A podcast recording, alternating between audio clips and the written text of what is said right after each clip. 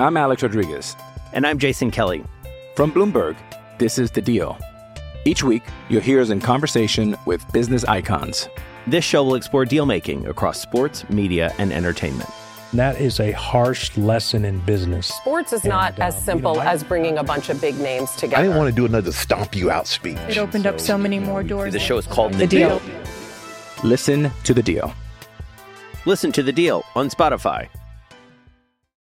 With threats to our nation waiting around every corner, adaptability is more important than ever. When conditions change without notice, quick strategic thinking is crucial. And with obstacles consistently impending, determination is essential in overcoming them. It's this willingness, decisiveness, and resilience that sets Marines apart. With our fighting spirit, we don't just fight battles, we win them. Marines are the constant our nation counts on to fight the unknown. And through adaptable problem solving, we do just that.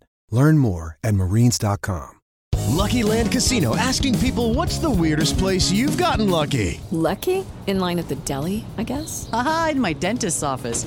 More than once, actually. Do I have to say? Yes, you do. In the car before my kids' PTA meeting. Really? Yes. Excuse me, what's the weirdest place you've gotten lucky? I never win and tell. Well, there you have it. You can get lucky anywhere playing at LuckyLandSlots.com. Play for free right now. Are you feeling lucky? No purchase necessary. Void where prohibited by law. 18 plus. Terms and conditions apply. See website for details. Hello, it is Ryan, and I was on a flight the other day playing one of my favorite social spin slot games on chumbacasino.com. I looked over the person sitting next to me, and you know what they were doing? They were also playing Chumba Casino. Coincidence? I think not. Everybody's loving having fun with it. Chumba Casino is home to hundreds of casino style games that you can play for free anytime, anywhere even at 30,000 feet. So sign up now at ChumbaCasino.com to claim your free welcome bonus. That's ChumbaCasino.com and live the Chumba life. No purchase necessary. VGW Group. Void were prohibited by law. See terms and conditions. 18 plus.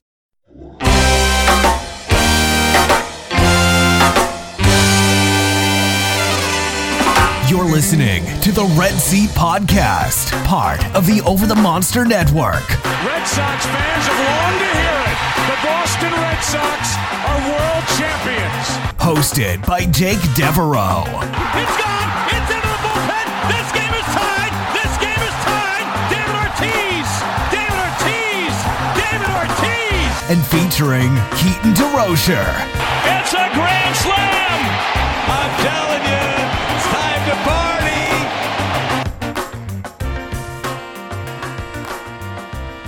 Welcome back to the Over the Monster podcast. This is your host Jake Devereaux, on, and today I am joined uh, for episode 170 by my co-host this week, Matt Collins of Over the Monster. Matt, welcome back to the show. How are you? I'm doing all right. Um, baseball doesn't seem as close as it actually is, but it's pretty close. Yeah, we're just 12 days out as we're recording this on a Sunday, uh, June, July 12th. Um, and uh, on today's episode, we're going to be freestyling a little bit, talking a little bit about what we know has happened so far at camp, which has been sort of coming in in trickles, uh, some details. So we'll talk a little bit about that roster. We're going to hit more on the rotation because that seems to be where a lot of the question marks are for the Red Sox, and you know those question marks will probably persist for for a lot of the year, uh, considering this group is not ideal. Um, and we'll get to all of your listener questions as well. Um, but before we get started, just a little bit of housekeeping. If you've been listening to the podcast and enjoying the show, uh, please go on, subscribe to the show, rate and review us uh, on iTunes or anywhere you're listening to this podcast. We always do appreciate that. And I know uh, that, you know, Keaton, Matt, myself, uh, Shelly, Trevor, everybody who podcasts on this network would appreciate that. So we appreciate you. Um, and uh, our Twitter handles. Um, I'm at Dev Jake. Matt is at Matt R.Y. Collins. And the Over the Monster site is at Over the Monster. So check us out there as well. So let's get right into it, Matt. Um, we're to do this a little bit different this week. Uh, we're to kind of play off your listener questions right off the top because all of them had to do with what we were to talk about, anyways. Our first one comes from at Con Urban, and he said, What even is the rotation at this point? This is a really interesting question, and uh, one that is not that simple at this point. I think the simplest thing is uh, starting at the top of the rotation with Nathan Eovaldi And you wrote a piece this week actually on why Nathan Eovaldi is the most important player to the Red Sox this year. Can you talk a little bit about that? Because he's really the only one that seems to be locked in and actually performing well. Yeah, so I mean, Eovaldi, I guess, imp- I mean, important can be kind of um, interpreted different ways. I mean, there's a fair argument to just say Devers or Bogaerts or Martinez just because they're the best players and you need your best players to be good. But Eovaldi is like the guy that can go. I mean, his range of outcomes is just so huge, um, and I mean, we've seen him be outstanding in 2018, which I mean, I wrote about a little bit in that piece. He's, that season's kind of gotten underrated a little bit from him, weirdly, because everybody just focuses on the postseason and kind of forgets that he was outstanding in the regular season too. Um, so we've seen him do that over a full season, or mostly a full season with Tampa Bay and Boston that year. And then we've also obviously seen last year where injuries get the best of him, and just even when he's healthy, it's just not going well. Um, so I mean, he has that huge range of outcomes, and he also happens to be in the worst portion of the roster. I mean, the rotation is just hot garbage, and even more so now with Eduardo Rodriguez testing positive for COVID. And I mean, like I said last week, I feel kind of gross even discussing that in terms of what it means for the roster, but unfortunately, that's part of what we have to do. And I mean, we don't know when he's going to be back. So as of right now, Eovaldi is the number one pitcher in the rotation. So, um, I mean, he can be good. Uh, he can I mean, he probably shouldn't be the number one pitcher in the rotation even at his best, but he can be very good. So, at this point, the Red Sox, I cannot see the Red Sox having a good season with Eovaldi being bad. No, I can't either. Um, and, and I think that if the Red Sox are going to unlock a good season, that requires Eduardo Rodriguez coming back from his illness, uh, being effective, and then Eovaldi also being extremely effective. I have been intrigued, though, you know, looking at Eovaldi's stats over the last few years, even all the way dating back to like 2013. Uh, Eovaldi, obviously, he's pitched a lot of innings since then, had a lot of injuries, but he's also changed tremendously as a pitcher over that period of time. His swinging strike rate has gone up pretty much every single season, all the way dating back to 2013. It's actually at a pretty healthy, like 10.6% last year, 10.7% in 2018 when he was really good. Um, and, and the thing that kind of uh, intrigues me about him, not only did he look good, like me watching his outing on my cell phone uh, in my living room, which actually means nothing. Um, it's encouraging that he looked good there, but you know the the thing is that he seems to be refining his repertoire of pitches, uh, figuring out what works for him as the years go on, becoming a smarter pitcher, and he's still carrying with him that super elite velocity that he has. Um, he's using his cutter better, I think. Um, there's a lot of things that he, he's doing now that I think he didn't do in his younger days. So he's one of these rare guys that I think like you know, maybe as he ages a little bit, he's 30 now. Um, this stuff has always been not really the question. The stuff's always been there. It's kind of like how he's used it. And I think that we could see him take that next step forward. And it could look a lot like 2018, like you said. Yeah, well, I, so the Yankees, um, when he was at the Yankees in 15 and 16, they had him stop throwing his cutter. Um, and so he has, he said he's always had that big fastball, but that big fastball is extremely straight. I mean, it's just yeah. you, you he can't like blow that by players anymore. It's not 1972, um, so he needs that cutter, and he brought that cutter back in 2018, and that was really the difference. And then last year, he was still throwing the cutter, but he wasn't getting the swings on it. Um, his swings on pitches out of the zone went way down last year, and with that, his walk rate went way up. So he's going to find a way to get batters to chase that cutter again. He's got to start it on the plate a little bit more. That cutter last year would just start just outside, just off the outside corner, and then just go way outside, so nobody's swinging at it. Um, right. So I mean, if he can get that walk rate back down to like two and a half per nine or lower, I'll be very confident in him. But I mean, last year he was almost up at five, so um, yeah. I mean, the cutter I think is just really the key to his whole repertoire at this point. Yeah, I'd agree with that too. And I, I, remember that he was wearing one of those sleeves that measures torque on your arm, the one that Chris Sale was using as well before he started rehabbing. And he kind of found out something that he didn't know before, which was that his cutter, which he thought was causing a lot of the stress on his elbow, was actually not the most stressful pitch that he throws. Um, so I think you could see him be a little bit more confident throwing that offering, knowing that it's not really hurting him to the same degree as maybe he thought he was. Because remember, he's a two-time Tommy John guy as well. Yeah, yeah, exactly. I mean, and that's the other thing that kind of is the elephant in the room with him. I mean, even in a shortened season, I guess injury risk goes down a little bit, but there's still a ton of injury risk with him, and you never know um, if his arm's just going to blow up one of these starts. But um, I mean, as of right now, like he's, I mean, he he looked great in March before the shutdown. He's looked outstanding um, since they've come back in camp by all reports. So, I mean, I just remember 2018 that cutter was. I mean, guys throws a 97 mile an hour cutter, whatever it is, 95 mile an hour cutter. It's unhittable as long as he's locating it well. So, he he can be. He has the potential to be very very good. Yeah, he does. And, and, sticking on a positive note, I want to move on to the next guy in the rotation here. Um, not numerically, but um, Ryan Weber actually has secured a rotation spot uh, for the Red Sox. Um, and he's done that basically by how he's looked um, since the shutdown happened, and then also what he did in the spring. Um, in nine innings in the spring, Weber didn't give up a single run, struck out 11 batters.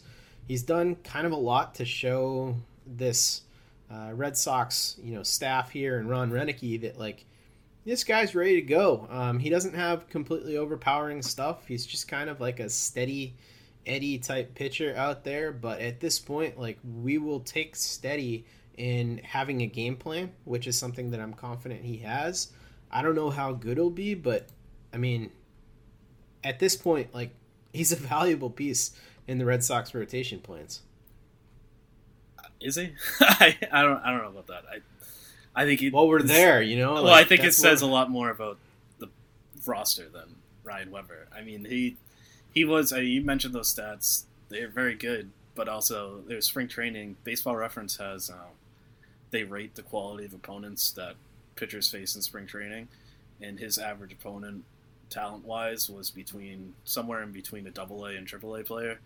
So I mean, I don't really don't know how telling those stats are. Yeah, I mean, it's just it's better than him getting shelled, I guess. But it's yeah, I mean, he's he's been around for a long time. He's about thirty years old.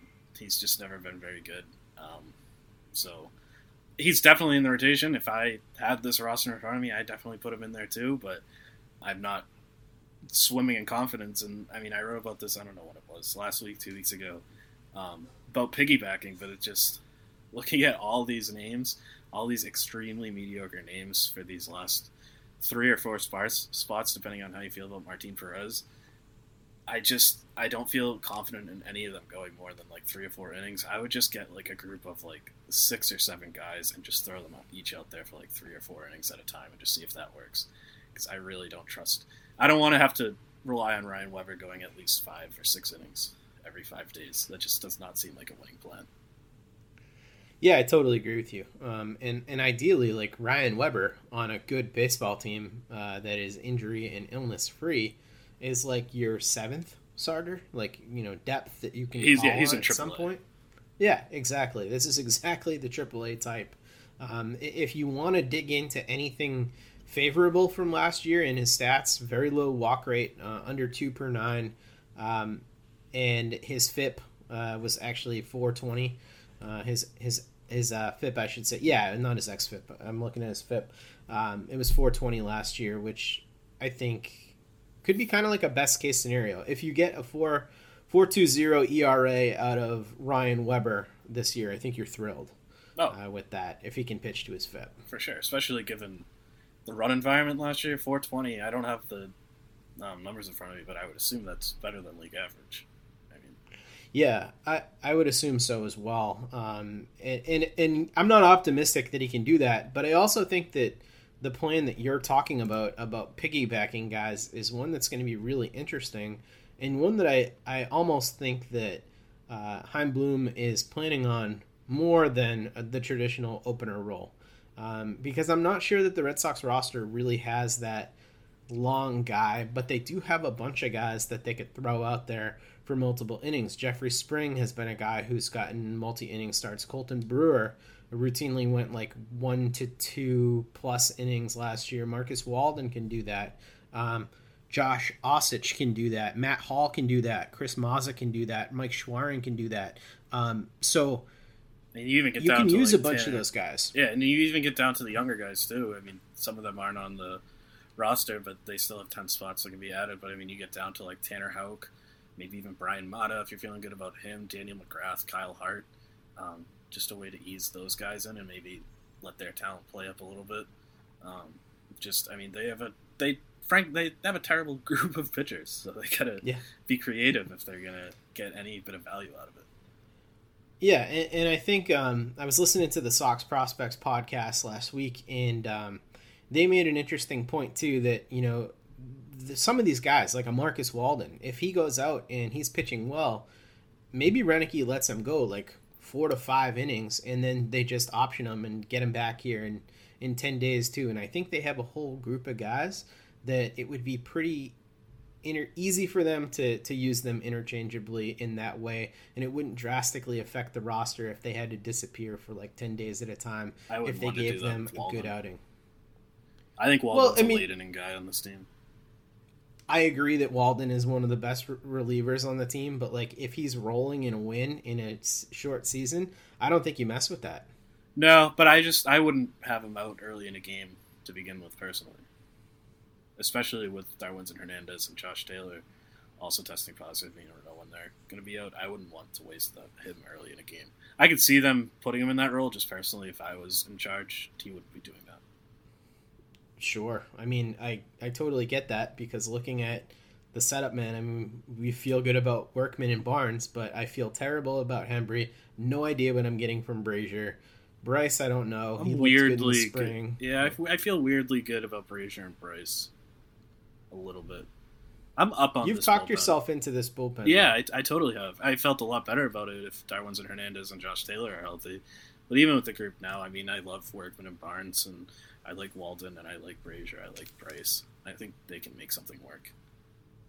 Yeah, and, and I think my my overwhelming point here with this bullpen is that like after those back two of Workman and Barnes, you could say that there's probably a second group of Darwinzon and Josh Taylor.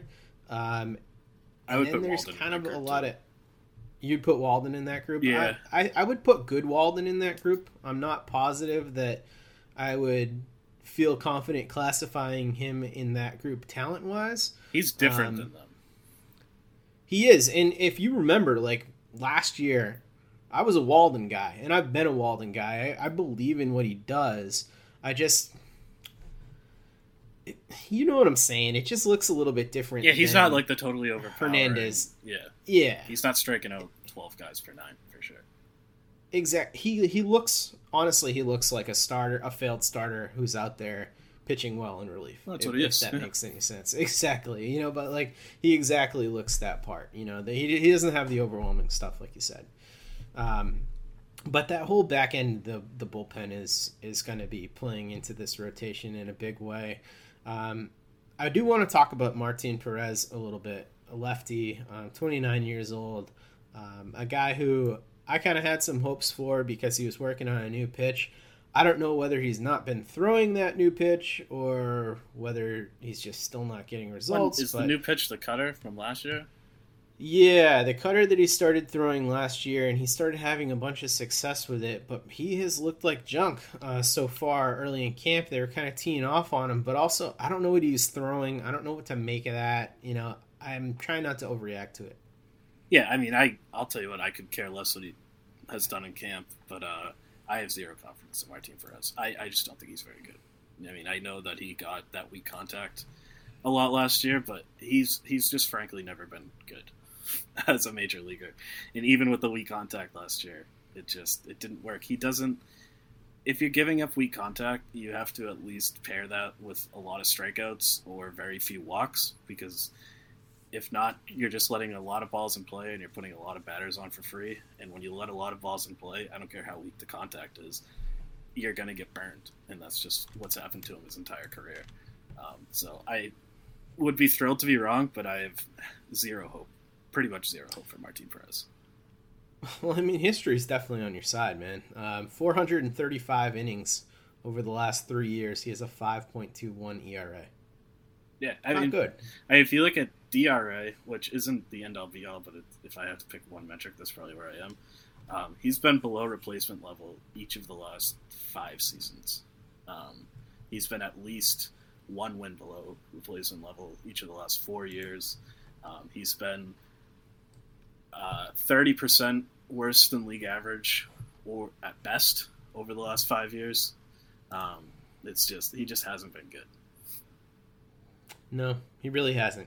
Um, and I, I, think it would be quite a surprise and probably a bit of a stretch to think that this pitch is going to be the thing that drastically changes everything for him. Um, the other, yeah, I mean, just... the, the bit of hope would be that I mean, sometimes these adjustments. I mean, the pitches.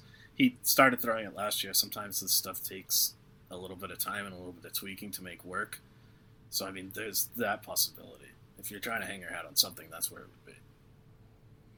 Yeah, I just I'm not sure if even the most optimistic person would think that all of a sudden there's going to be a massive change. I think but... you got to hope for league average. I mean, that would be ideal.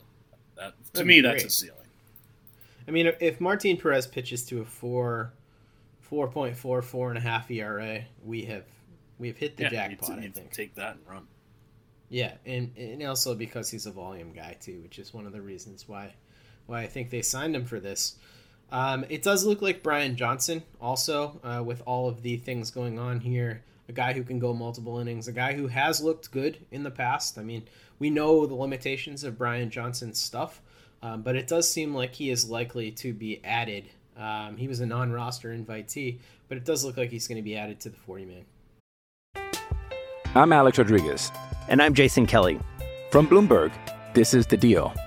Each week, you'll hear us in conversation with business icons. This show will explore deal making across sports, media, and entertainment. That is a harsh lesson in business. Sports is and, not uh, as simple you know, as bringing a bunch of big names together. I didn't want to do another stomp you out speech. It opened so, up so many more doors. The show is called The, the deal. deal. Listen to the deal. Listen to the deal on Spotify. Hello, it is Ryan, and we could all use an extra bright spot in our day, couldn't we? Just to make up for things like sitting in traffic, doing the dishes, counting your steps, you know, all the mundane stuff. That is why I'm such a big fan of Chumba Casino. Chumba Casino has all your favorite social casino style games that you can play for free anytime, anywhere with daily bonuses. That should brighten your day a little. Actually, a lot. So sign up now at chumbacasino.com. That's ChumbaCasino.com. No purchase necessary. VGW. Void were prohibited by law. See terms and conditions. 18 plus. Yeah, I would assume he makes it. I mean, the thing, just the overwhelming takeaway from all of these guys is just they all give up a lot of contact. And I don't know that the Red Sox defense is good enough to be using that as a strategy. I mean, the Red Sox don't really have a choice at this point, but I mean, the Red Sox defense can be solid, but I don't think it's anything to write home about.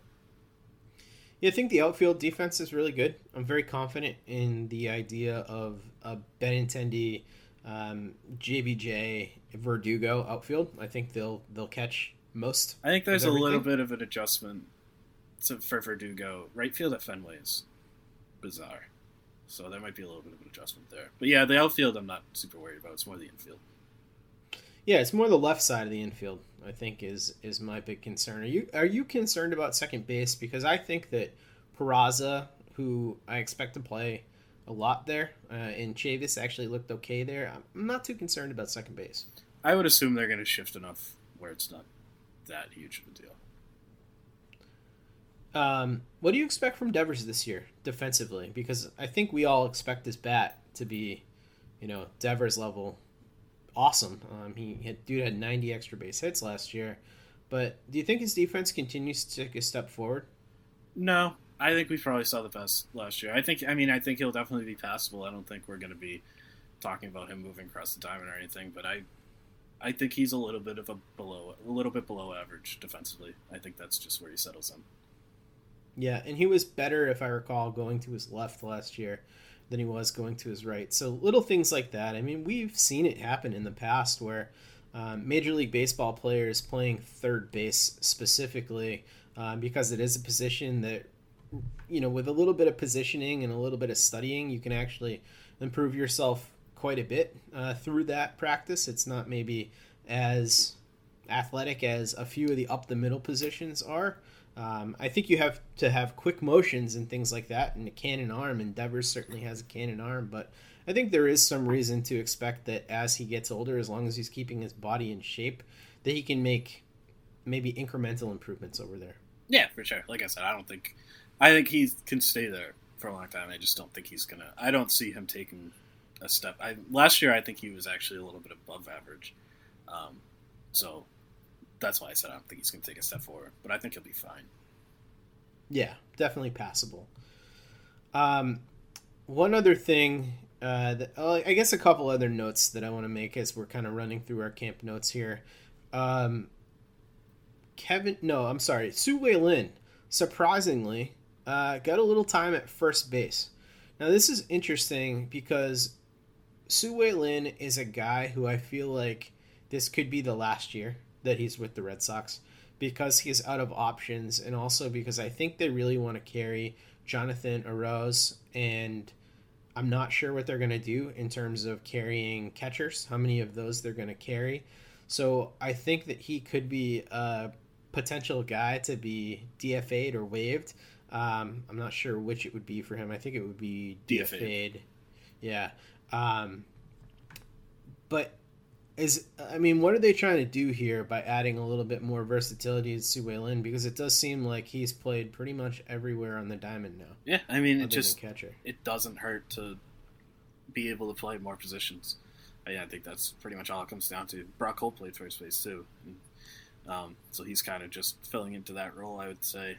Um, and I mean, especially this season with the virus going around, you gotta have plans F, G, H. I mean, you got to have yeah. all these crazy backup plans. So you feel like Wei Lin's a guy who is comfortable at any position. You make sure that he's comfortable at any position because you never know where you're going to need to play guys. I wouldn't be shocked if they were able to pass him through waivers either. No, that wouldn't be too shocking to me. Although I could also see a team um, take a chance on him. He was a solid hitter not all that long ago, and he is athletic and I mean, he can play. He's he's I, he plays all over the place like Brock Holt, and he's better defensively than Brock Holt by a pretty significant margin. Yeah, no, he's a great. Obviously, defender. can't hit like uh, Brock Holt, but yeah, defensively he's very very good. Yeah, I'd feel totally confident with him subbing in at short or second, uh, even, even center field. outfield. Yeah, totally agree. Um, Bobby Dalbec, though, we're talking about first baseman. Bobby Dalbec has reported to camp. He did have COVID. He's feeling fine now. Um, that is a legitimate option for this season, and I'd be actually, I've kind of changed my tune on Dalbec. I think I'd be shocked if we don't see him for substantial time this season. Yeah, the only thing is, I don't know if he's gotten to Fenway yet.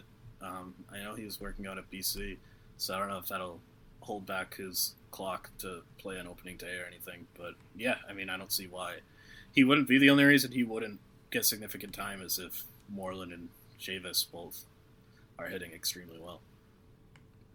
I'm just not sure how much Moreland's got left. Yeah, yeah. I mean, I'm not saying I would expect it. I'm just saying that would be the reason. Yeah. No, I agree. I totally agree, and I, I, I kind of think that Moreland is there as much for his leadership as he is for his baseball prowess at this point. Yeah, I think he's going to get a lot of time against righties to start the year. I think he's going to have to play himself out of regular playing time. So you do think he gets more time uh, than you think he gets the strong side of that platoon pretty much the whole season? Yeah, I think he's going to put. Well, I think that's the plan at least. If he scuffles, I think they'll change course fairly quickly. I don't think he's going to have a super long leash. But yeah, I think the plan yeah. would be for him to play something like 85% of the time against righties, and then Chavis will play some second base, splitting time with Peraza against righties, and then when there's a lefty, it would be Chavis and Peraza on that side of the infield. Not, I gotta ask you, with Chavis's struggles against the fastball last year, can you envision a scenario where it's actually Chavis who ends up getting sent down, Bobby Dalbec getting called up in his place, and Peraza playing every day at second? Uh, I guess. Um, I'm much higher on Chavis than you are, but yeah. Um, I mean, players have come back from struggling against fastballs. It's not like he's can never recover from that. So I'm not I'm fairly confident in him being a really solid hitter. I, have always liked Chavis's bat, but yeah, I mean, it's not. It's definitely not impossible. He has the kind of profile that can kind of cave in on itself fairly quickly. Yeah, I'm worried. I'm worried. I've seen him take but a lot of does too. Swings. I mean, let's not let's not act like Dalbec. No, yeah. he's a big swing and miss guy too, and there's absolutely sure. no guarantee that those adjustments from last year hold on. Yeah, and, and part of me being more confident in Dalbec right now than Chavis might just be the fact that I've seen a lot more Chavis. You know that that could be it for sure. Um, what I was encouraged by with with Dalbec last year is that he cut his K rates substantially. Um, 25.1% in Double A, 23.6% in Triple A.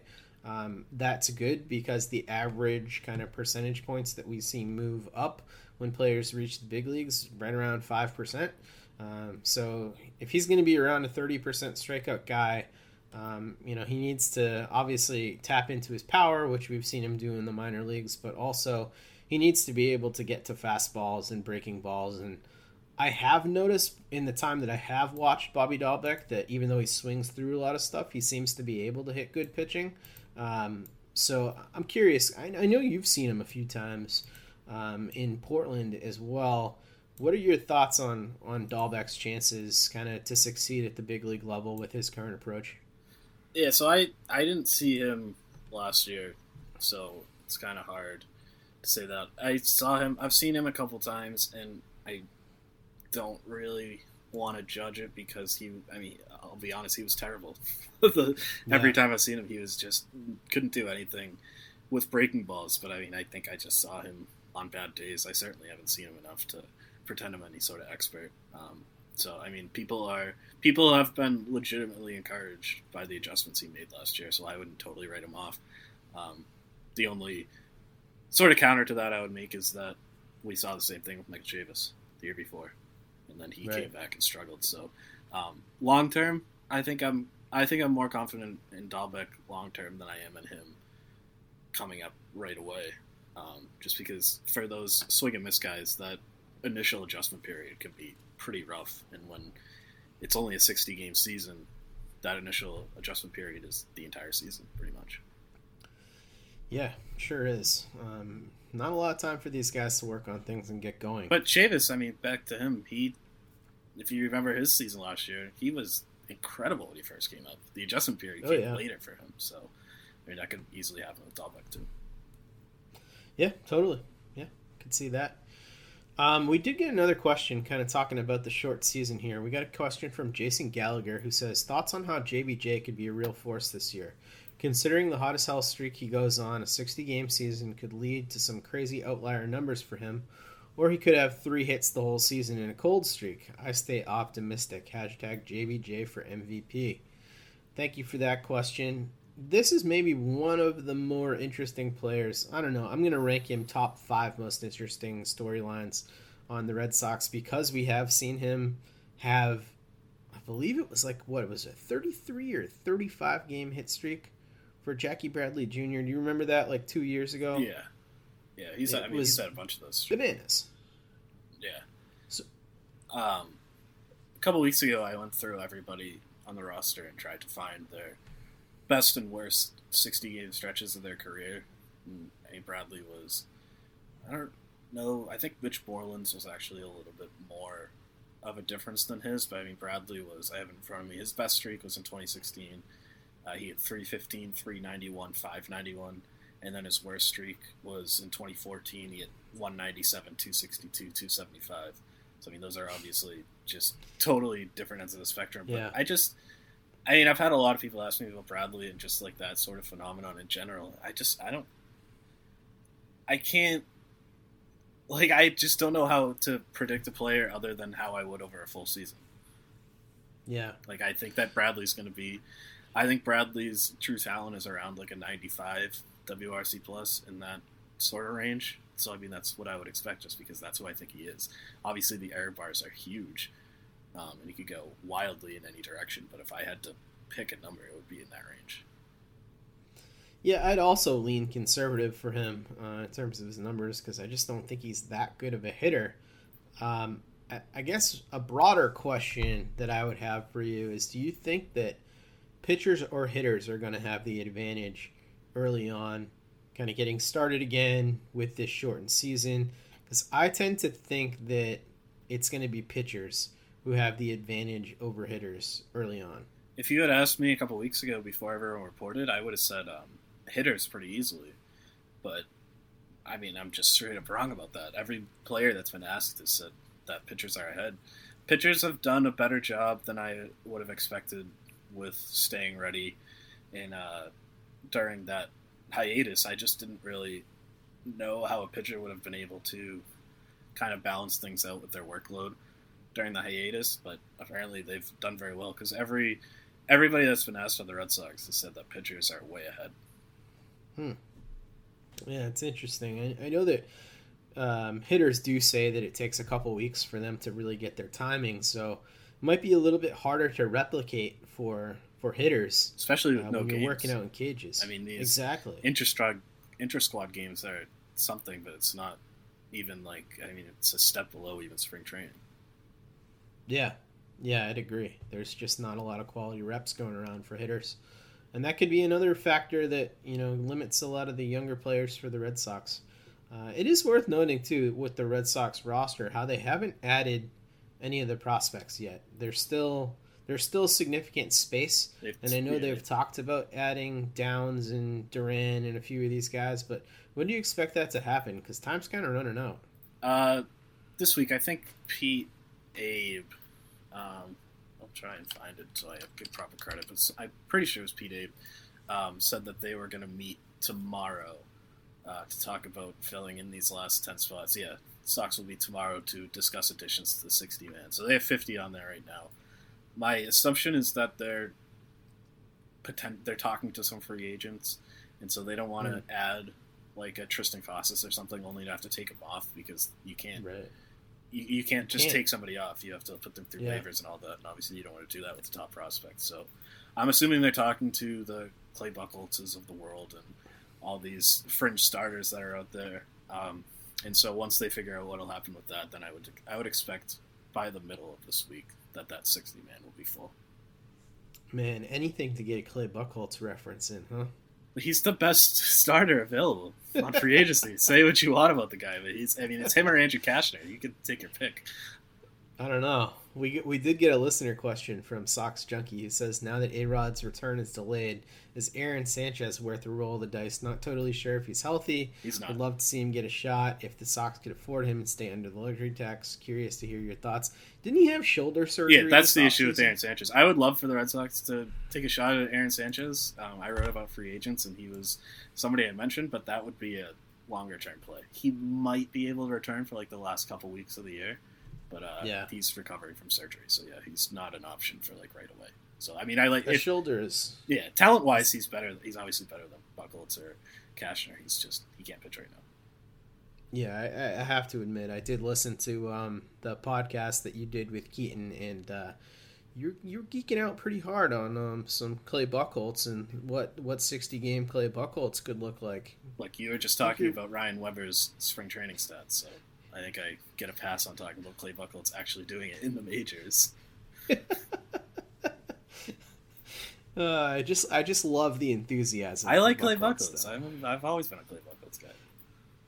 Yeah, hey, you know we, He's- he's we nice and our he's- He's, our he's our moist, damp friend. always soaking wet. Yeah, Jesus. Okay. um. All right. So next question comes from Jackson Posey, and this is a weird one, people. So buckle up.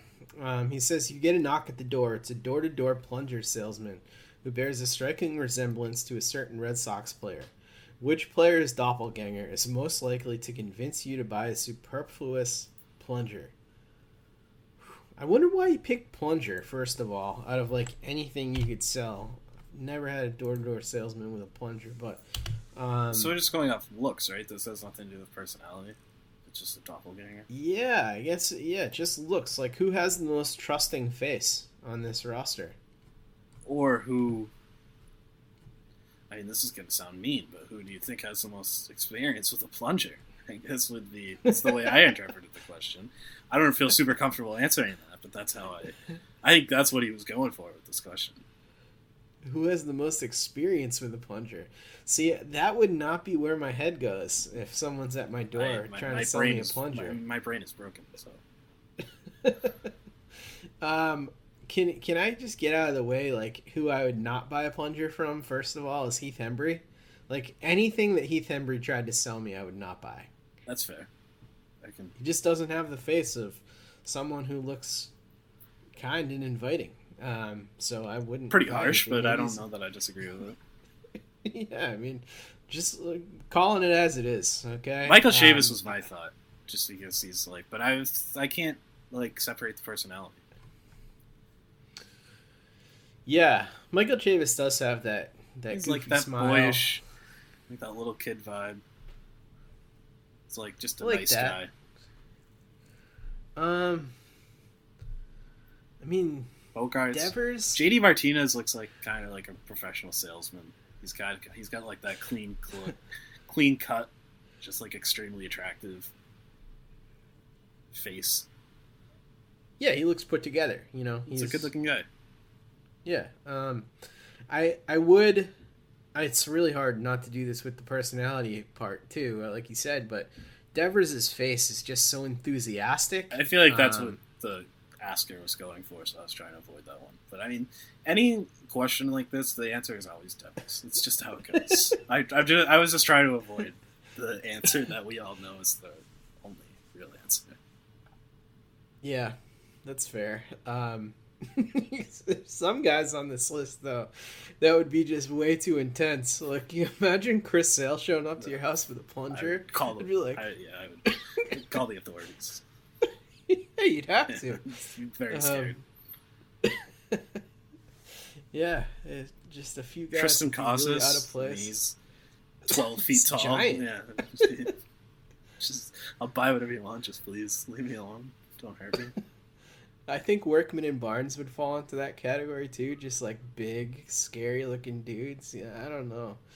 I, don't, I would. uh I, th- I think I'm I'm much more likely to buy something from an infielder. Let me just say Yeah, that. yeah, yeah, that's. Uh, yeah, except for a first baseman, because I mean Mitch Moreland's a big guy too. Yeah, yeah. You know, when it comes to an, an intimate type item like the plunger, I, I want to feel think you safe. want to have some trust. yeah, exactly. Oh man, that's where we've gotten to with this off season. So, um, yeah, almost over. Um, I guess before we get out of here, we're gonna make this one a little bit shorter than usual. But um, do you have any last closing thoughts on anything going on with this roster as we kind of head into the last few days? Really, I mean, it's really not that much time. We'll po- podcast one more time before opening day. Yeah, um, I'm gonna be honest. I am still not in the mode that I'm ready for the season. Not even in like a doom and gloom. I don't think it's gonna happen. Just, I just my brain has not. I don't think processed that the season's about to start. So I have. I am not in that mode yet for whatever reason. I think this week I'll probably get into it. Yeah, that's very fair. Um, I have a couple uh, baseball drafts. I'm still trying to do the fantasy thing um, that are coming up towards the uh, the end of this upcoming week. So I think that'll kind of get me into the the mode again. Um, I'm, I'm excited for it to get started, but I'm really scared uh, for for all the health concerns. But uh, you know, at the end of the day, my boyish enthusiasm about having baseball back is uh, probably gonna probably gonna carry me through these Yeah. next 12 days. Hey, listen. I don't think they should be playing, but I'm gonna watch every game and I'm gonna enjoy watching it. Yeah, baseball's the best, man. All right. Well, thank you again for joining us and tuning in today. Uh, again, you can find us on anywhere you get your podcasts iTunes, Stitcher, anything like that. Please go on, rate, review us, subscribe to us. We do appreciate that. And again, you can find us on Twitter. You can find Matt at Matt R.Y. Collins. You can find me at, at Dev Jake. You can find Keaton at The Spoken Keats. And you can find uh, the Over the Monster account at, at Over the Monster. So thanks very much for tuning in, and we'll be with you next week.